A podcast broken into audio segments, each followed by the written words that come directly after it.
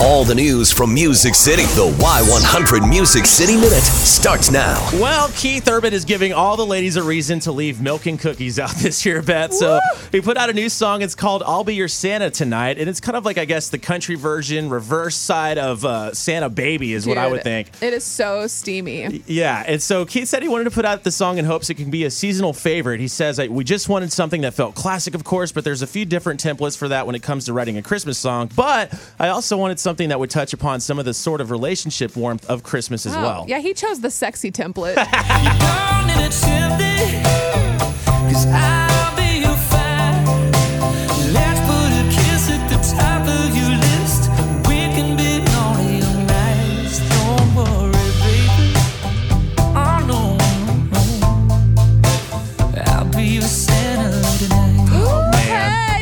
Kidman's like, you could be my Santa. I know. It's like, kids, cover your ears. No, I'm just kidding. But, so, speaking of new songs, Midland just announced their second single off their sophomore album. Uh, it's going to be called Cheatin' Songs, and it released on January 20th. So, it's going to come out uh, next month. And the song features Midland's signature vintage style of lyrics. As soon as you hear the song, without even knowing that it's them right away, you're going to hear them talk, or excuse me, sing. You're like, oh, yep, there's Midland. Signature twang, trademark twang, and it's become what they've been loved for. And uh, this is it right here. This is like old school cheating song Oh, style. I like this. classic.